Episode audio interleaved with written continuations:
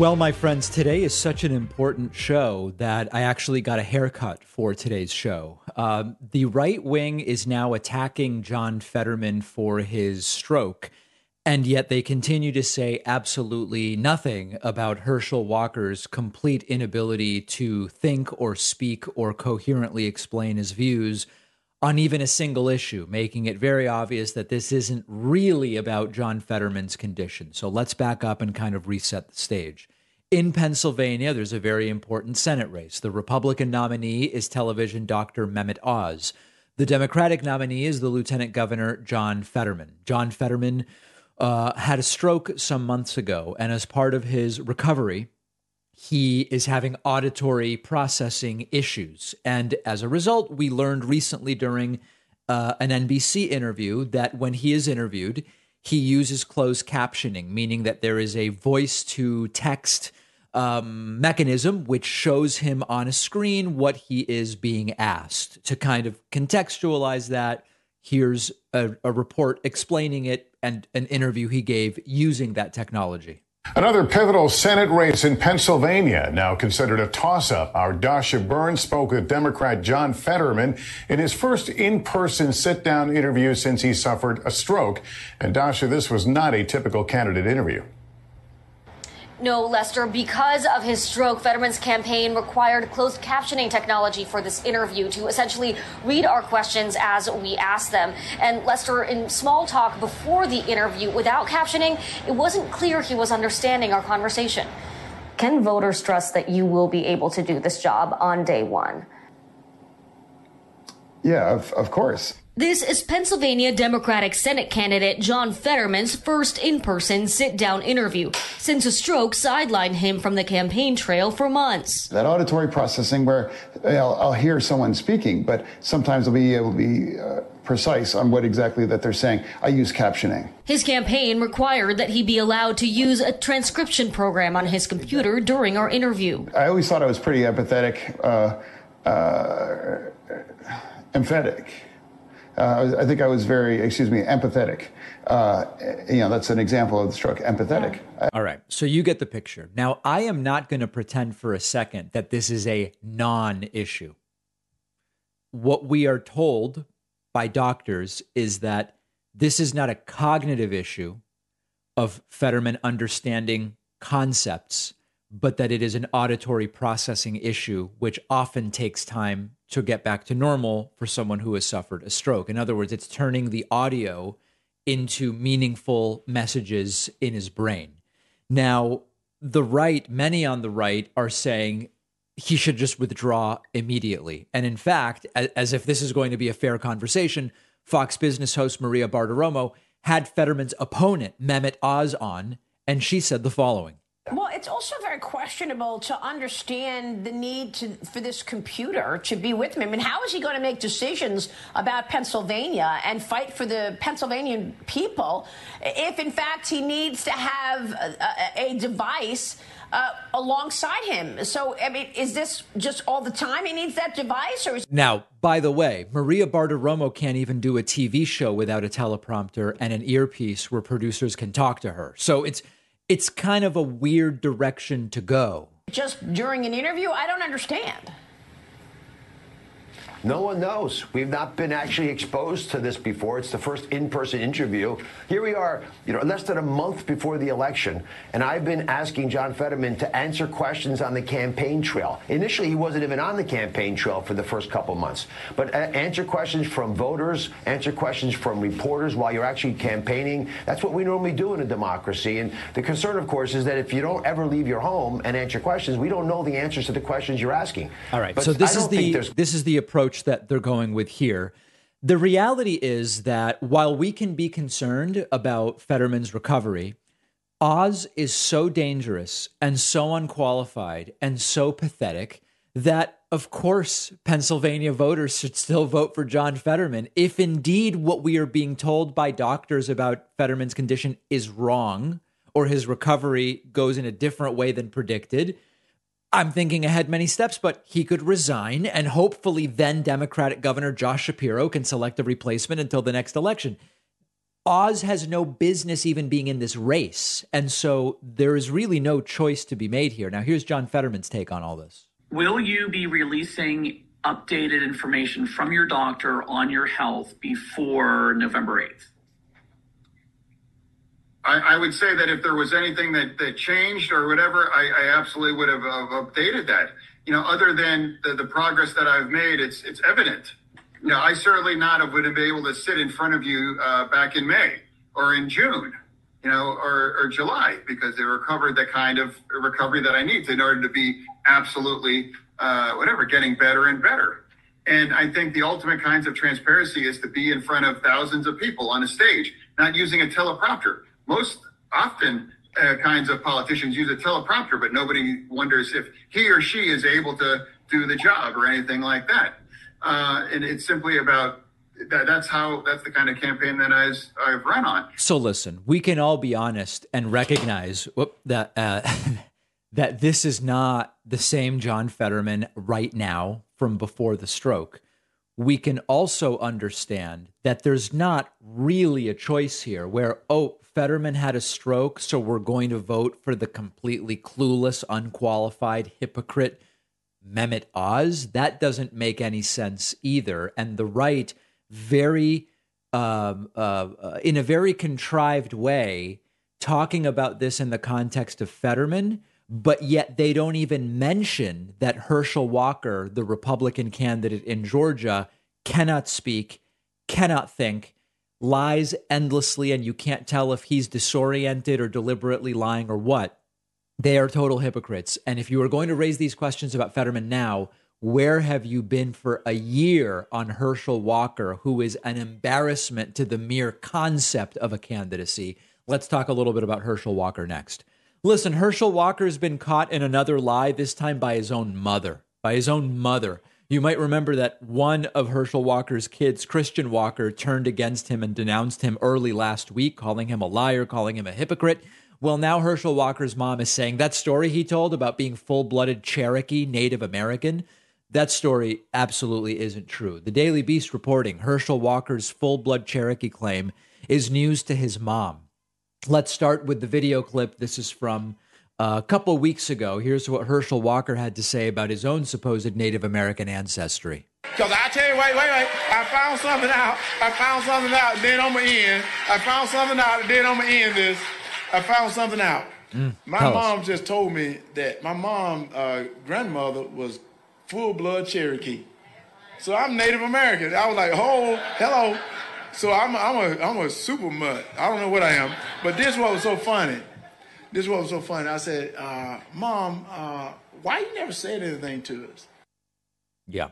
So he found out that he's full blood Native American. Turns out his mom has no idea what he's talking about. There is a very uh, good Daily Beast article here, which let's see if I can pull up. We uh, have gotten a very unfortunate paywall here all of a sudden, and I want to have this uh, for us so that we can see it. Um, his mother indicating she is not aware of such family history. Um, if you check out the article, you see that um, Walker's mother, Christine, spoke to Huffington Post and said she has no idea if an immediate ancestor was full blooded Cherokee. She said she grew up hearing stories about her father's mother being kin to the tribe, clarifying that her grandmother was believed to be related to Cherokee peoples in some way, but didn't know how, doesn't know how far back the Cherokee heritage goes, and has no further information. Herschel's, Herschel Walker says, I'm full blood Cherokee.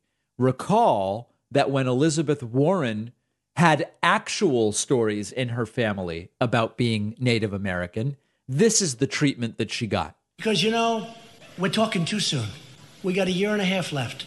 It's like when I called Pocahontas, Pocahontas. I should have waited six months because she then went out and got that test. 1024th. And I've always said I have more Indian blood in me than she has in her, and I have none. I have none. But it's more than she has. 1024. and this went on for months with Elizabeth Warren. But I brought it up too soon, so I don't talk about it anymore. But if she should be the candidate, which I tend to doubt, But if she should be, we'll bring it up again, and I think it'll be very successful. 1,024th. How about this? I was driving her crazy. So she went out and hired a guy to check the blood. I'm sure he had a lot of fun doing that. He checked her blood and found out that many, many, many, many, many, many years ago, there could have been somebody, and he could have been Indian. okay, so uh, that that persisted for months. Now Herschel Walker just straight up lying. His own mother says, "I have no idea what he's talking about." Within two weeks, and silence, silence from the very same Republicans who were saying, "Oh, Elizabeth Warren did something so wrong, stolen." privilege and all these stolen benefits by claiming to be Native American, which, by the way, wasn't even true. Um, the double standards, uh, you know, I don't really care who's Native American. I don't really care about you know if there's if there's a cognitive issue or a health issue, whatever. Fetterman, Walker, whatever. Just be consistent, guys. That's all I'm asking for. Just please be consistent. Let me know your thoughts. Find me on Twitter at D dpakman. We will take a very brief break and be right back.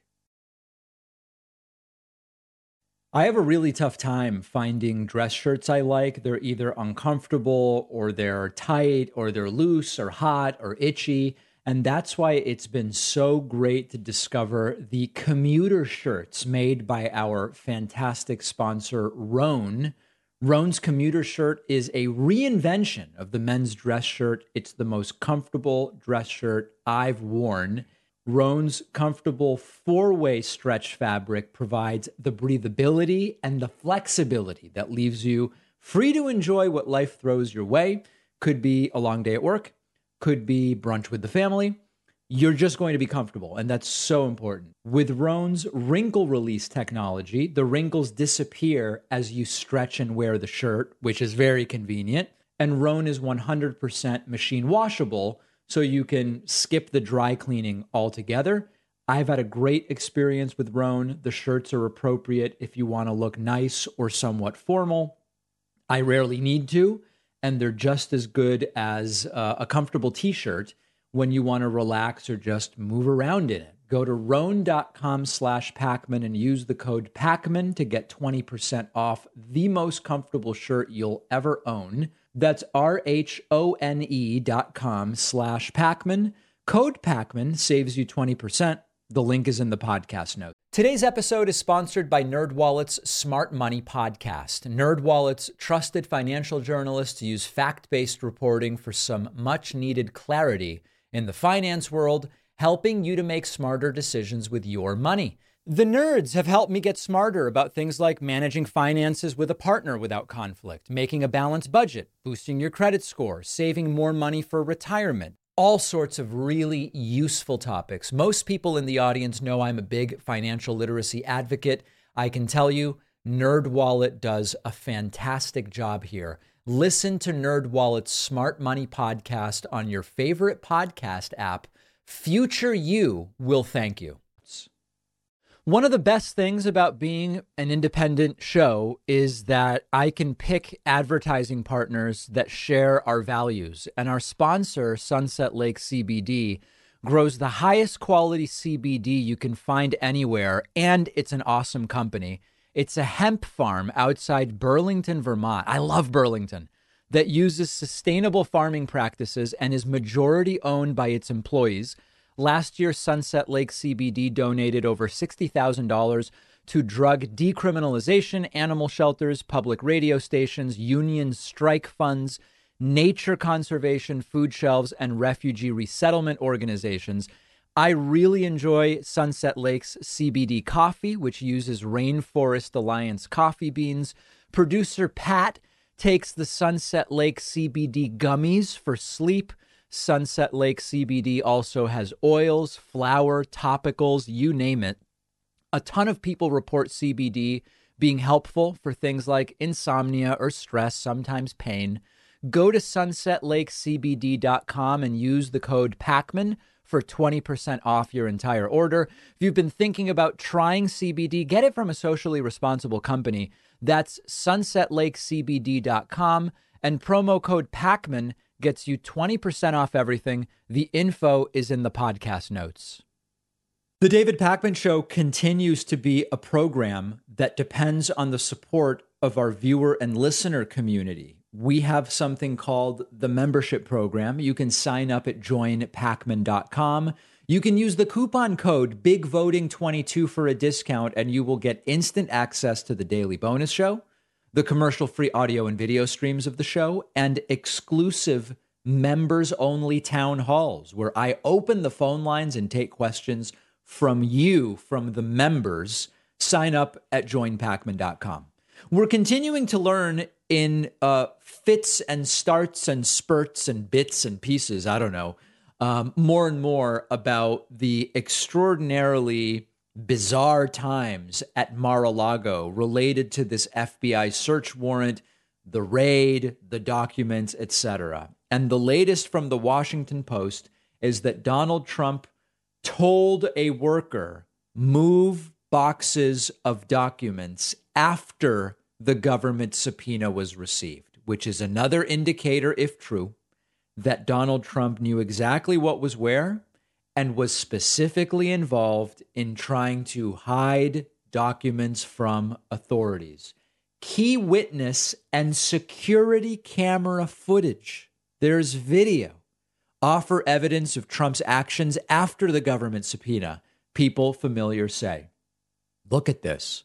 A Trump employee has told federal agents about moving boxes of documents at Mar a Lago at the specific direction of the former president, according to people familiar with the investigation, who say the witness account combined with security camera footage offers key evidence of Donald Trump's behavior as investigators sought the return of classified material.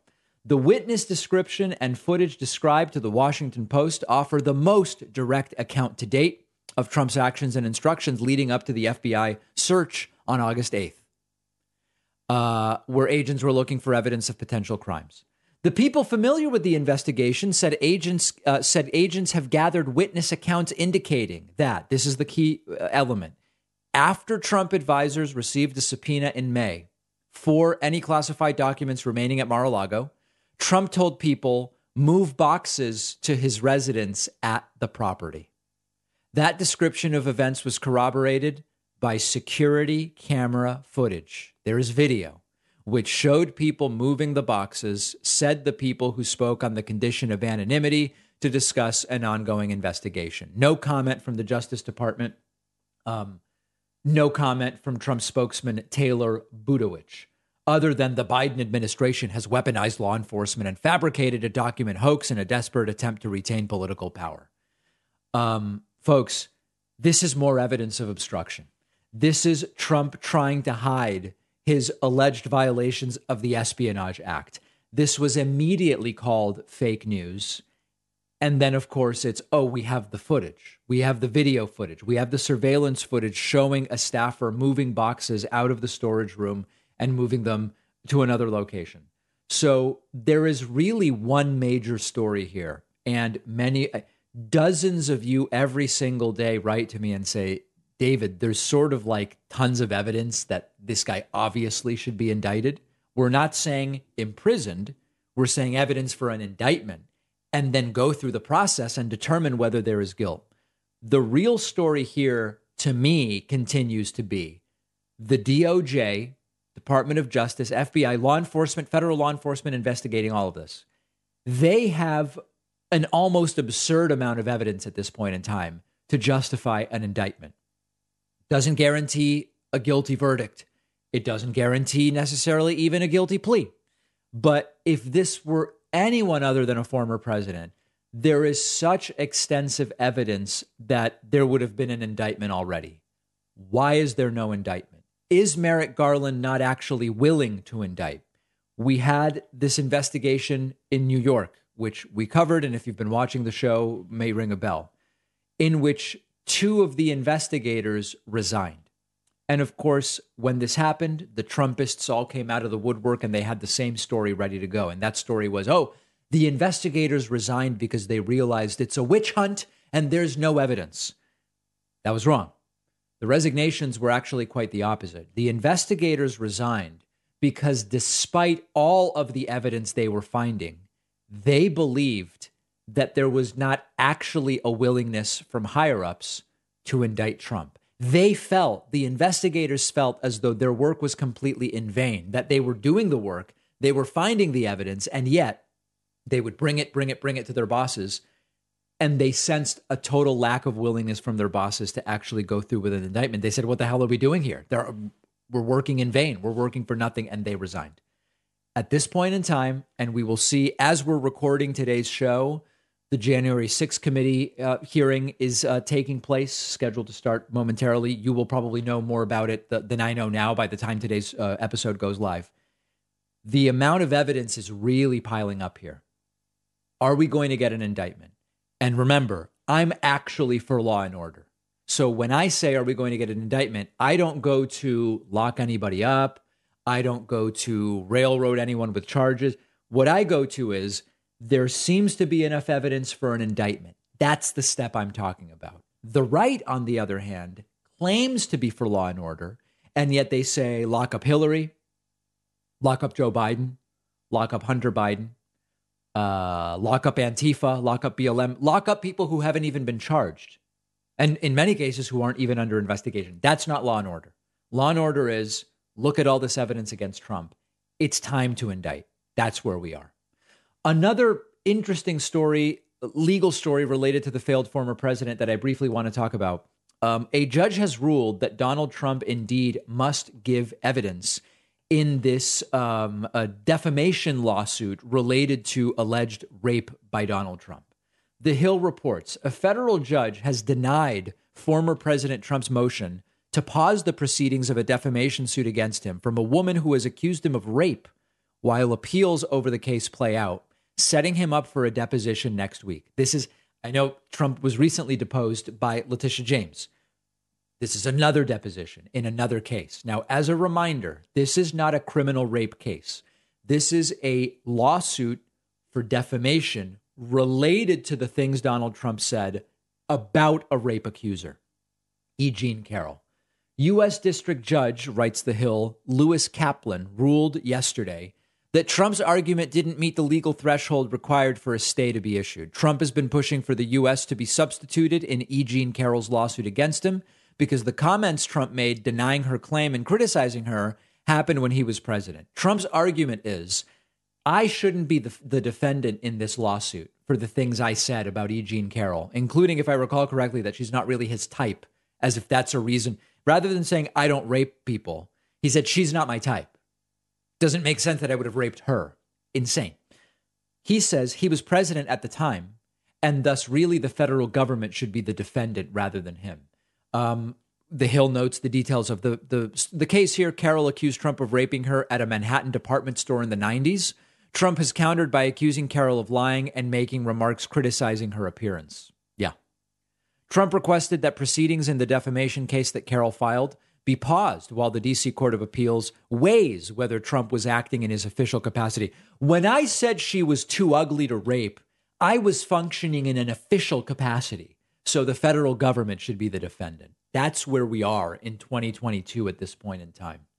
Kaplan wrote in his ruling the court could rule either way on the question, but Trump gave no reason for him to conclude that the ruling would be in his favor he also found that Trump failed to show a meaningful, meaningful threat of irreparable injury if a stay is not put in place. Uh, listen, you can't sue me for defamation because I was acting in my official capacity as president at that time.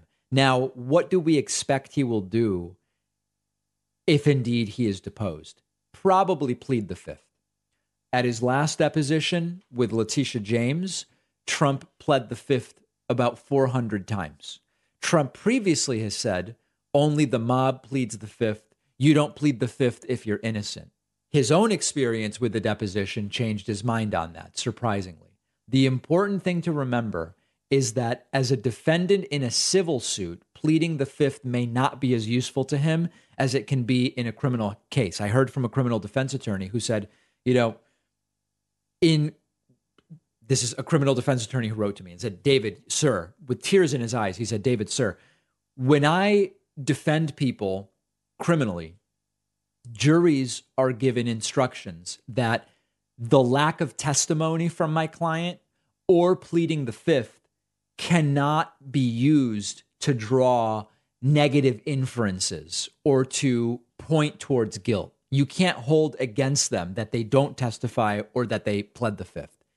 In a civil lawsuit, Trump or whoever pleading the fifth or refusing to answer questions can be used to draw a negative inference and theoretically as part of a guilty verdict. We're thinking many steps ahead, but an important difference in terms of civil versus criminal. Now, I know many of you are wondering, what about the criminal aspect of this? Um, to be honest, I don't know where that stands. I know that there are questions as to statute of limitations. Uh, this uh, alleged event happened during the 90s and a number of other obstacles. But what we're dealing with right now is a civil suit for defamation, wherein I'm sort of breaking this down to its its kernel of truth. Trump sort of said E. Jean Carroll is not attractive enough for me to actually have raped. She's not my type, which is a crazy thing to say. Uh, we'll have more on this and other stories from today on our Instagram. You can find that at David Pakman Show. And we will be right back after this short break. One of our sponsors is Paired, the app for couples. Every day, Paired gives you and your partner questions, quizzes, games to have fun, to stay connected, to deepen your conversations and get to know each other better. What's great about it is you don't even have to be in the same room, especially with the baby right now. My girlfriend and I are quite busy. And Paired really helped us to stay connected. You get a daily question to answer you can't see your partner's answer until you answer yourself and their questions about everything relationship, life, intimacy, other things. And all of the exercises were developed by academic psychologists and expert relationship therapists as well. Questions like what makes you feel lucky in your relationship? Great when you want to remember and have gratitude, a really great thing. What's an activity you could try together this month? Actually gets people thinking about things to do it can go in really funny directions as well, but it just always feels like time well spent. Go to paired.com slash Pakman to download the app and get a seven day free trial. That's P A I R E D dot com slash Pakman for a free trial. The info is in the podcast notes. It's great to uh, have back on the program today Douglas Rushkoff, who's a media theorist, professor at CUNY Queens College, and also author of the new book, Survival of the Richest Escape Fantasies of the Tech Billionaires, which I recently read and very much enjoyed. Really great having you on today. I appreciate it. Oh, it's good to see you. So, the kind of jumping off point of the book is that you are invited by some billionaires uh, to meet with them, and the meeting sort of goes a little bit differently, maybe they, than you anticipated, where they want advice not so much about the technology of how to survive a possible impending mass catastrophic event, but more sort of like socio-cultural and psychological questions about like how do I prevent my security force from turning against me and sort of like taking all my food and, and kind of this type of thing. And one of the big points you make in the book, which I find interesting, is that these billionaires are now looking to sort of insulate themselves from the consequences of the very system that they used to enrich themselves in the first place. Talk first, just kind of generally about this space that exists, this um, uh, uh, sort of catastrophe and disaster planning space. And is it only billionaires or is it also like the hundred millionaires that are into this? And give us a sense of the lay of the land.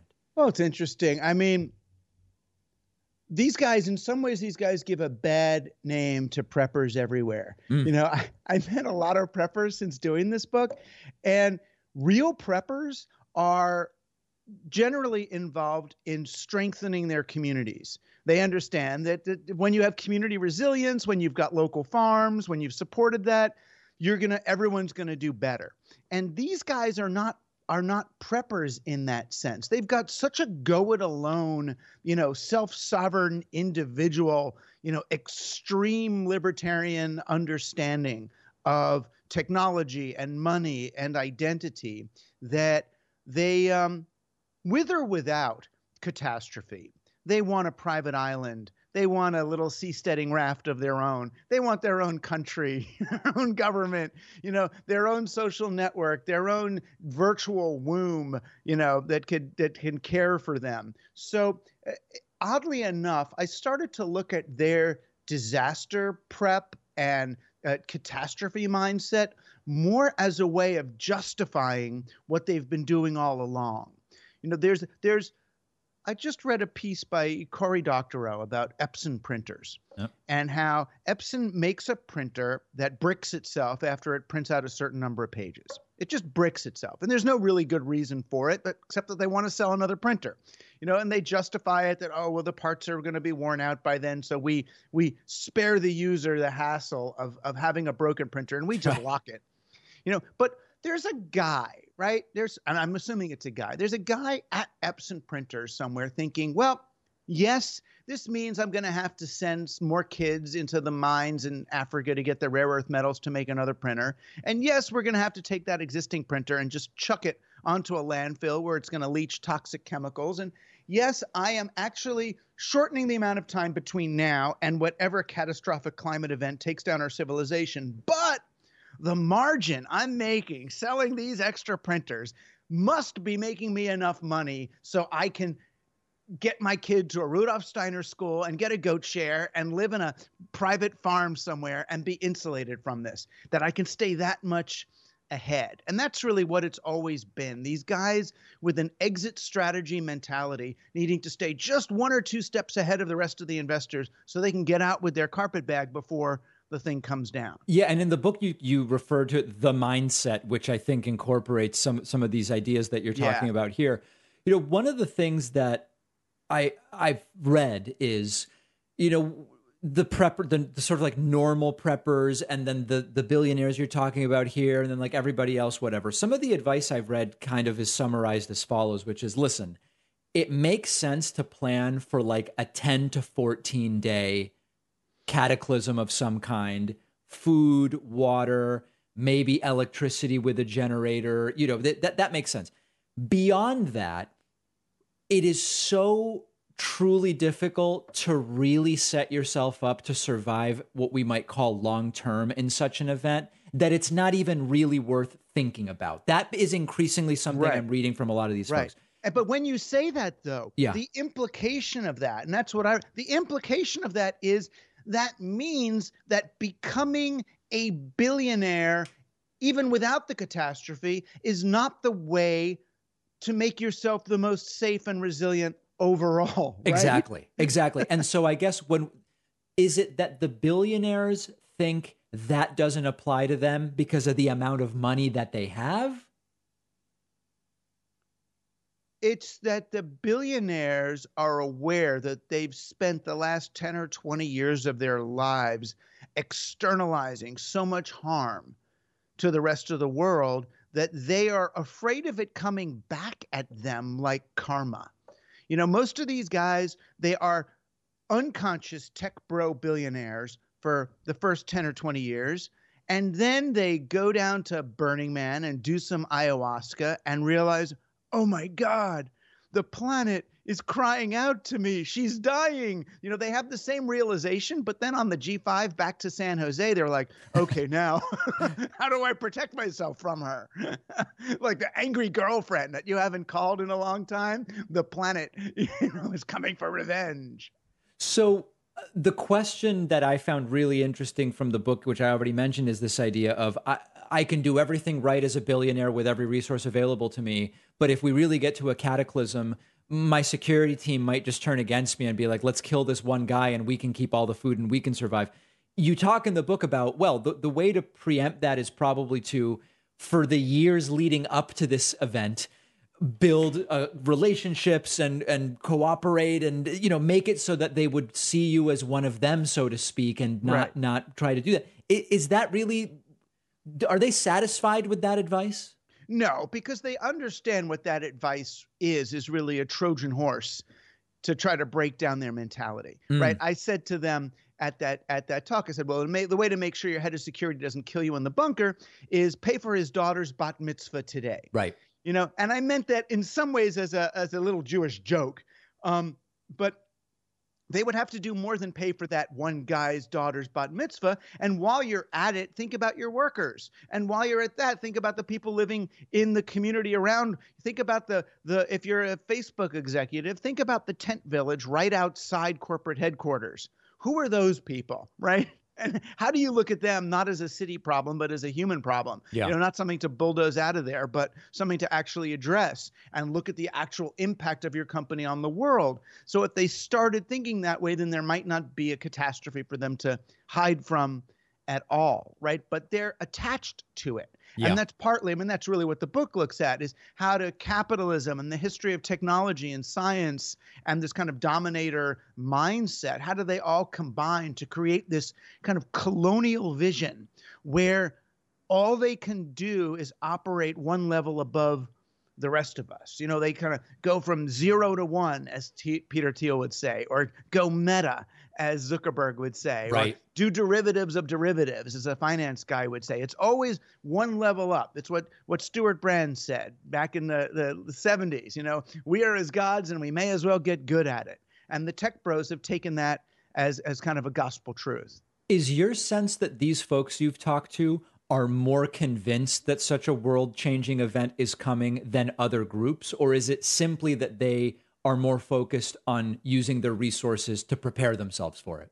they're more convinced actually and that's you know it's funny after I, I wrote the first article on this book i've gotten calls from lots and lots of people in interesting places and one of them is a giant hedge fund which is a um, uh, a hedge fund that's positioned for global calamity Mhm. you know it's got a few billion dollars in there and they showed me their PowerPoint with charts from the World Bank and the climatologists of this, and like, okay, in the next 10 years, these regions will become unlivable. 10 years after that, these ones will be the only ones that have fertile soil. This is why we recommend buying land in northern Canada, Siberia, Greenland, and this part of Antarctica. And it's like, oh my God. And so, if they're being pitched those kinds of things that we are not pitched, and they're so realistic, um, and I suppose probable, right? Because people with real money do real studies. Then, then I think they are sort of more aware of it than we are, Mm. and I think they understand that they're more causal to it than we are. We're just eating our food and throwing out some plastic bags occasionally and feeling guilty that we know the recycling actually uses more energy than it would cost to make a new plastic bottle or Yeah. whatever. You know, where but these guys it's like, "Oh no, you're doing major you're doing things at scale." You know, and you're doing things at scale with a business model that looks at all the damage as an externality to your business and you're aware that those externalities are growing big enough to impact your life and the lives of your kids. In the book, you talk about technology that some see maybe naively as maybe a way out of some of the problems that we've created for ourselves. Um, you talk a little bit about solar panels and electric vehicles, I think, and now I'm not sure if I'm if I'm if this is from the book or from articles you've written, but in any case, you've expressed that you are less optimistic about some of these technologies uh, being able to kind of meet our energy needs in a truly eco-friendly way. I think there's a lot of legitimacy to that. Uh, the carbon footprint of solar panels, which degrade over time, and then what do we do with them? Rare earth minerals required for electric vehicle batteries. What do you do with the battery has reached the end of its usable life, etc. To maybe I'm naive, but isn't there some degree to which those are problems that can be significantly improved upon by by engineering and the technology simply improving from where it is today that will change the scale and actually make those technologies genuinely game changers? Maybe not the solution but significantly im- im- significant improvements. Oh, moving away from fossil fuels and combustion is a necessary part of the planet planetary civilization moving toward sustainability. okay Saying over the next 10 years, we're going to convert every car to an electric car and every house to a solar panel house in order to get to zero carbon emissions by 2030 is crazy because Okay. the amount of stuff that we would dig up Yeah. in order to do that energy with the amount of the factories we'd have to open to build all those cars and do all that stuff and build all those batteries would destroy us faster than anything else. So that's my volunteer fire alarm. The the volunteer fire department in our town is old tech. That's what we're hearing now. They they send that alarm and then they check their pagers to see um, where's the fire and they go. It's community, right? Right. You gotta love it. You gotta love it. Um, and they're volunteers. Um, it's going to go one more time. They do it twice. Like if people woke up and didn't hear how many beeps it was to know if they're active. But um, the the these are all great, but the amount of energy we're using now is you know a, a great uh, energy theorist named uh, Nate Nate Hagens talks about this. It's like a pulse of energy. We're not using energy in like a way. We're using like explosions of energy in order to power these cities. The the the you know hundreds of thousands of years of stored energy that gets burnt in like 2 days is is you know a, a massive and unsustainable. So uh, we we also need to reduce the amount of energy we use. You know, and that's not shockingly hard. You know, we built uh, the American landscape around the needs of the automobile industry, where people have to drive to get to work and all. So there are, there are many many ways to reduce our energy footprint, that of our of our corporations and that of our us as individuals, and it it involves a lot of economic rejiggering too. If you've got an oil industry that's depending on resource depletion, and you've got all these pensioners who are dependent on the oil industry or an S&P 500 or a GDP that's depending on the growth of companies that are destroying us, you kind of do have to do more than the physical re-engineering of energy production, but the the uh, code engineering of our economy. You know, and that's where it gets scary.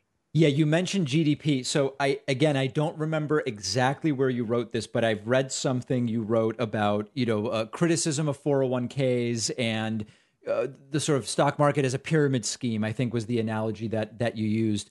I'm there's this interview I remember at some point Noam Chomsky gave where he was sort of like confronted, and I use that in, in scare quotes. He was confronted about the fact that despite all of his criticisms of all these different types of companies, um, his like retirement accounts are invested in the same, you know, kind of index funds that that everybody uses. And his response was something like, "Well, yeah, I mean, what? You want me to keep the money under my mattress or some something along those lines?" Are you, despite your view on the impossibility of indefinite growth based on GDP growth on a planet with limited resources, your criticism of 401k, et cetera, are, are you invested in the same stuff? Some Yeah. I mean, that was the main thing. I'm in a group called Equitable Enterprise at Institute for the Future, in in uh, uh, they're like in Palo Alto, and they were talking about all these new models and all this, and that's what I brought up in the first meeting. I said, what if we all took 50% of our retirement savings and invested them locally, or in land trusts, or in other things? Mm-hmm. And people are like, well, I won't really. We got to make structural change. That one, and I was like, yeah, I know you got to make structural change and all that. But what if we, by example, did it and then encouraged everybody else to take just half of their retirement savings? Let's say we could only. They kept saying it was just such a small measure. I said, what if we could only move a couple of trillion dollars into local economics? You know, what would that do? It would be massive, a massive amount of change. So, yeah, one of the main things I'm looking at is how do we, and I hate using words like scale, but how do we make it really easy for people instead of selecting S&P index fund to select local index billion small businesses fund? Mm. How do we invest in land trusts? You know, you're going to get different kinds of returns you're going to end up getting dividend returns and earnings returns rather than the capital gains of selling some massively thing. You're not going to get 100x returns on uh, restoring local businesses, at least not for that long. You know, you might at the beginning as we recover a local economy.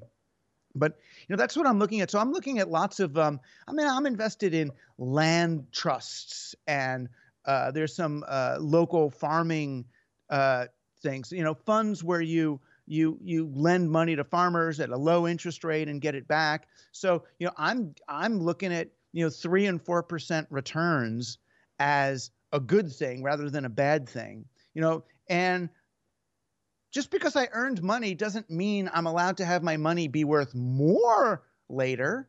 You know that doesn't I can I'll save up money for my retirement, but I also then, you know, in addition to wanting to get to, you know, just hold my money, certainly at the rate of inflation, um, I want to create a community that will support me when I'm older, so I'm not entirely dependent on my cash right. to take care of me when I'm old. And that means engendering a different kind of society. And you walk around Europe, you see old people, they're living in the house with their kids. They're they're part of the social fabric. They're out there on the stoop at night playing with the babies and taking care of the little ones so the husband and wife can go down to the movies and the teenagers can make out over there and these guys it's like a, an interdependent society you know and that's what a social economy is that's what marx was talking about not some big top down central government organization. He was like, no, no, no, economics is social. It's people doing things for one another. And maybe it's not on the ledger. Maybe there's not a DAO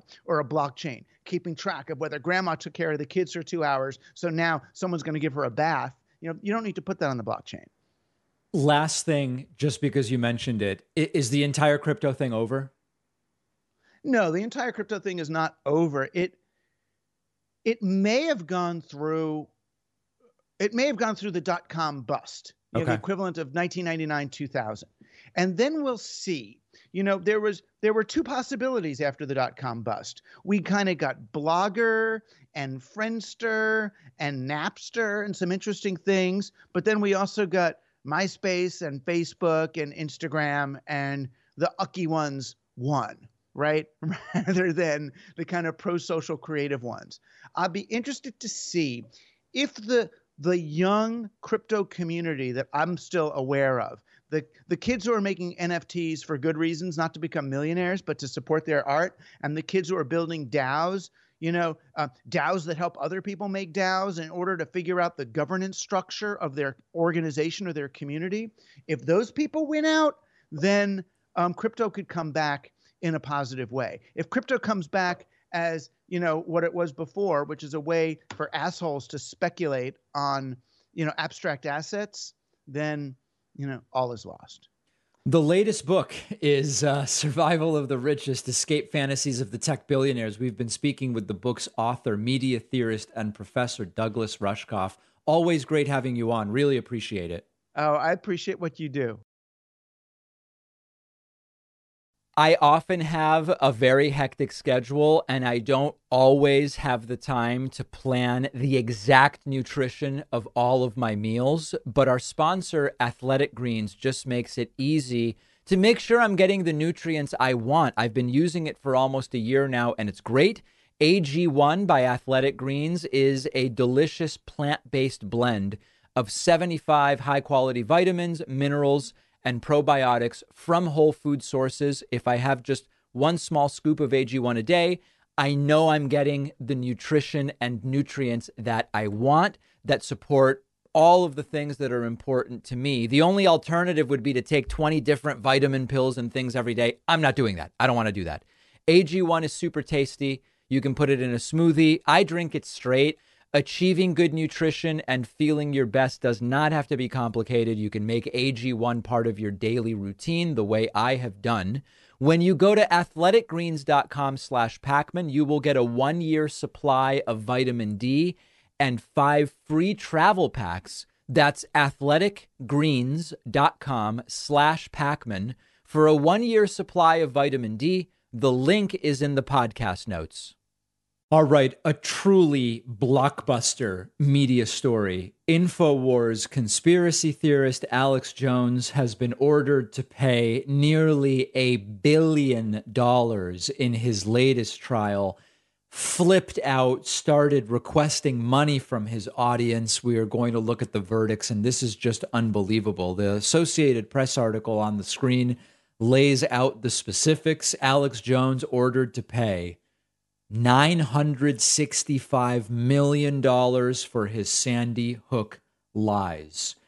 Jurors ordered Jones to pay nearly a billion dollars to Sandy Hook Elementary School shooting victims' relatives and an FBI agent who said he turned their loss and trauma into years of torment by promoting the lie that the rampage was a hoax.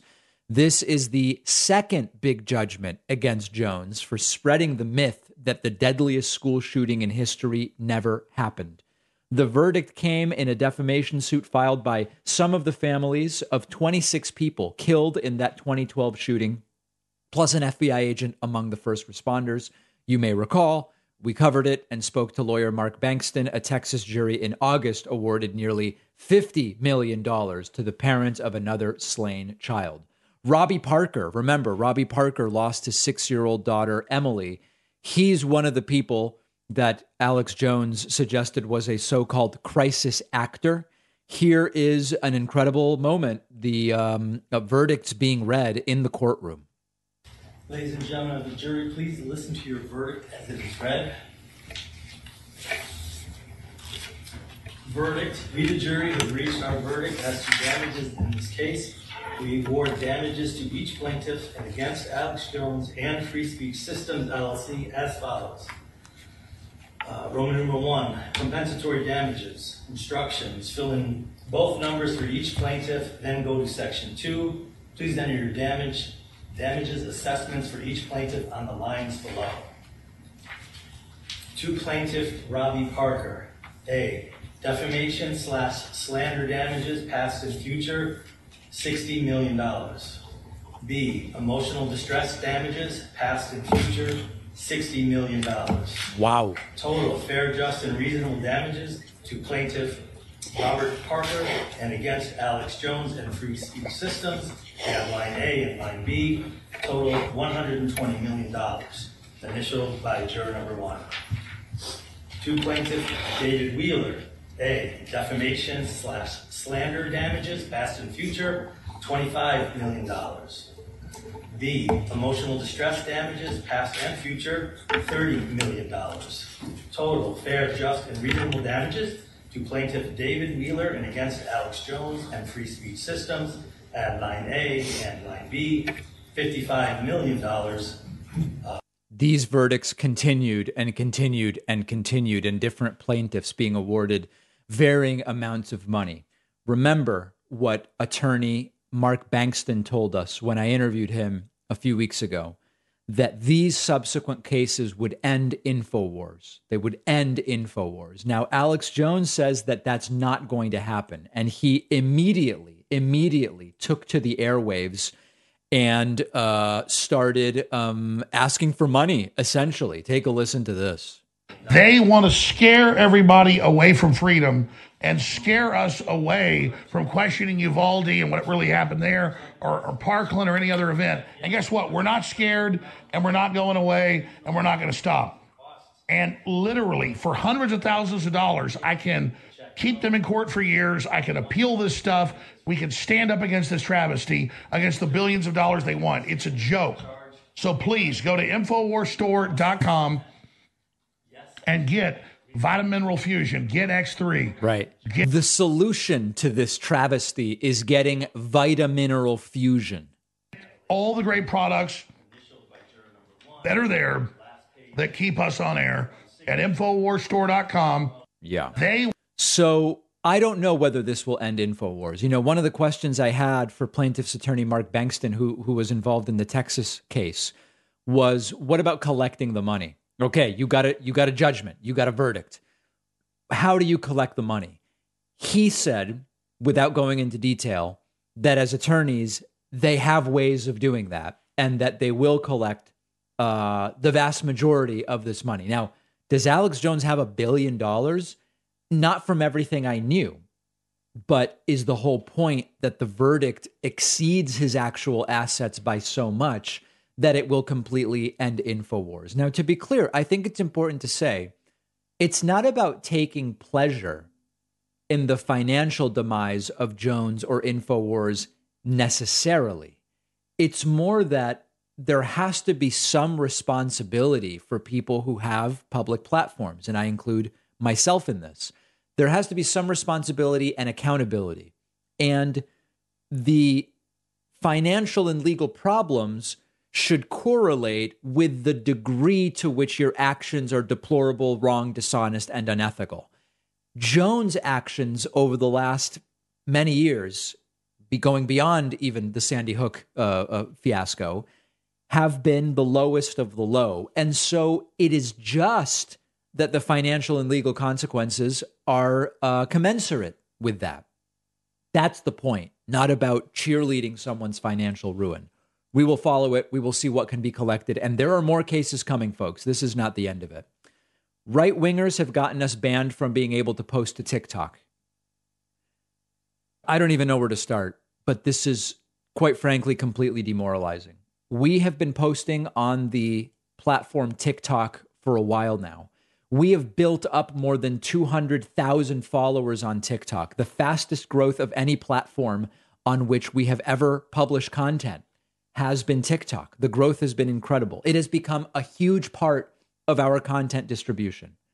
TikTok's content moderation system is a disaster. It's heavily automated, and it appears as though when human reviewers are involved, they either don't understand the content or are hypocrites. I don't know.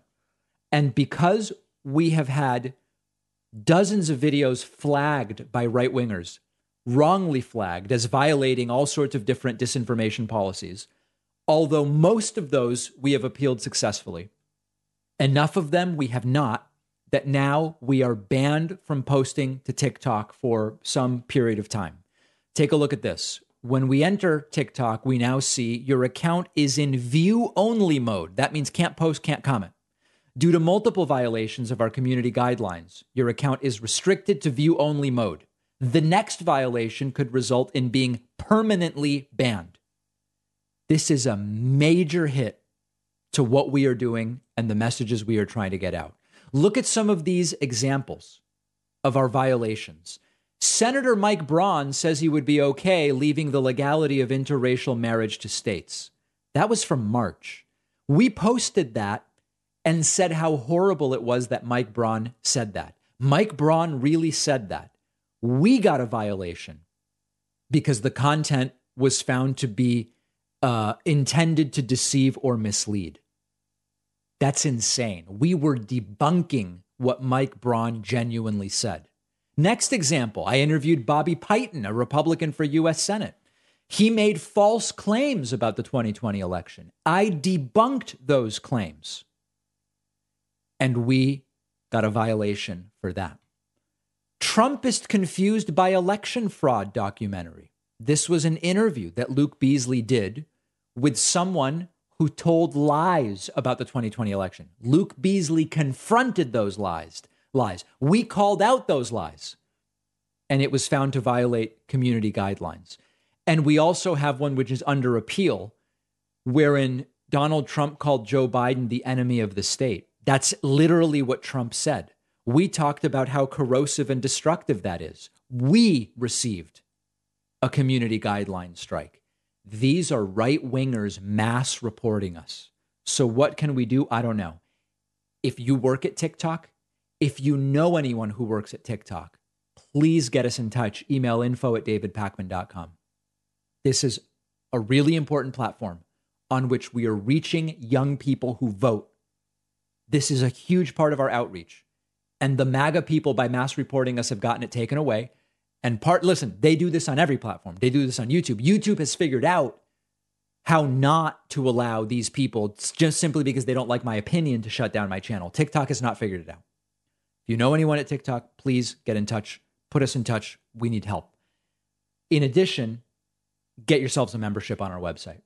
We all all of these platforms take up time and resources, and every time that something like this happens, we then have to request additional help and additional resources and additional time. The best thing we can do in order to not rely on any individual platform is to continue growing the direct support from our viewers. So I would love it if you signed up at joinpakman.com. Coupon code BIGVOTING22 gets you a discount. All right, I posted this to my Twitter yesterday, and so many people were insanely triggered by it. As many of you heard, former Democratic Congresswoman Tulsi Gabbard announced that she was leaving the uh, Democratic Party earlier this week. Not a surprise. She's been a right wing reactionary for a long time. She also started a podcast. I came across it. It looks like she just copied our logo. I mean, straight up. It just looks like she copied our logo. We have both logos up on the screen right now. Um, the David Pakman show, the Tulsi Gabbard show. The concept is exactly the same as our logo. It is a sort of square logo, slightly rectangular, with the and show in perfectly vertical, non italicized text. And then, much like in our logo, where David Pakman is slightly italicized and at an angle, it's the exact same with Tulsi Gabbard. Now, I posted this to my Twitter 70% seriously, 30% in jest. I mean, it's clearly our logo. I'm not claiming to have a copyright on, on slanted italicized text. The Tulsi stands or tool cells or whatever you want to call them, they went nuts coming out of the woodwork saying, David, you're a shill. You don't own copyright on italics. You're a disgusting person. These folks are so triggered. Guys, it's sort of a joke, but also it does seem like someone copied our logo. Relax, okay? We're just having a good time. And by the way, the podcast, the Tulsi Gabbard podcast, it, it sounds like Ben Shapiro. I mean, the, the idea that she was genuinely a Democrat, it's a pathetic joke. We have a voicemail number. That number is 2192 David P. This may be my favorite story about one of our newest viewers, an 81 year old Canadian grandmother. Listen to this. Hi, David. Um, longtime listener. Uh, so I just wanted to tell you a funny story. My 81 year old grandmother who found you on Facebook, I recently found out that she watches you every day. So um, you can put that in the bank up here in Canada. I love that. Um, additionally, I just wanted to mention that I really appreciate your slight comical um, nuances that you have on the show. Oh. I really appreciate that because life and politics can get so serious very quickly. So I appreciate having a laugh uh, every day um, when I watch your show. Well, I really appreciate that. And say hello to Grandma for me. I absolutely love that. We have a great bonus show for you today. The Stop the Steal people are training so called poll observers to wreak complete havoc in November at polls around the country. Dennis Prager says that there is no secular argument against incest. Were it not for religion, everybody would be, I guess, having sex with their sister. Sounds weird. Um, and then Tulsi Gabbard is immediately jumping into campaigning for a Republican. she's now an independent. She left the Democratic Party, but she's not a right wing nut. But she's immediately campaigning for a Republican. Okay. All of those stories and more on today's bonus show. Don't miss it. Sign up at joinpakman.com.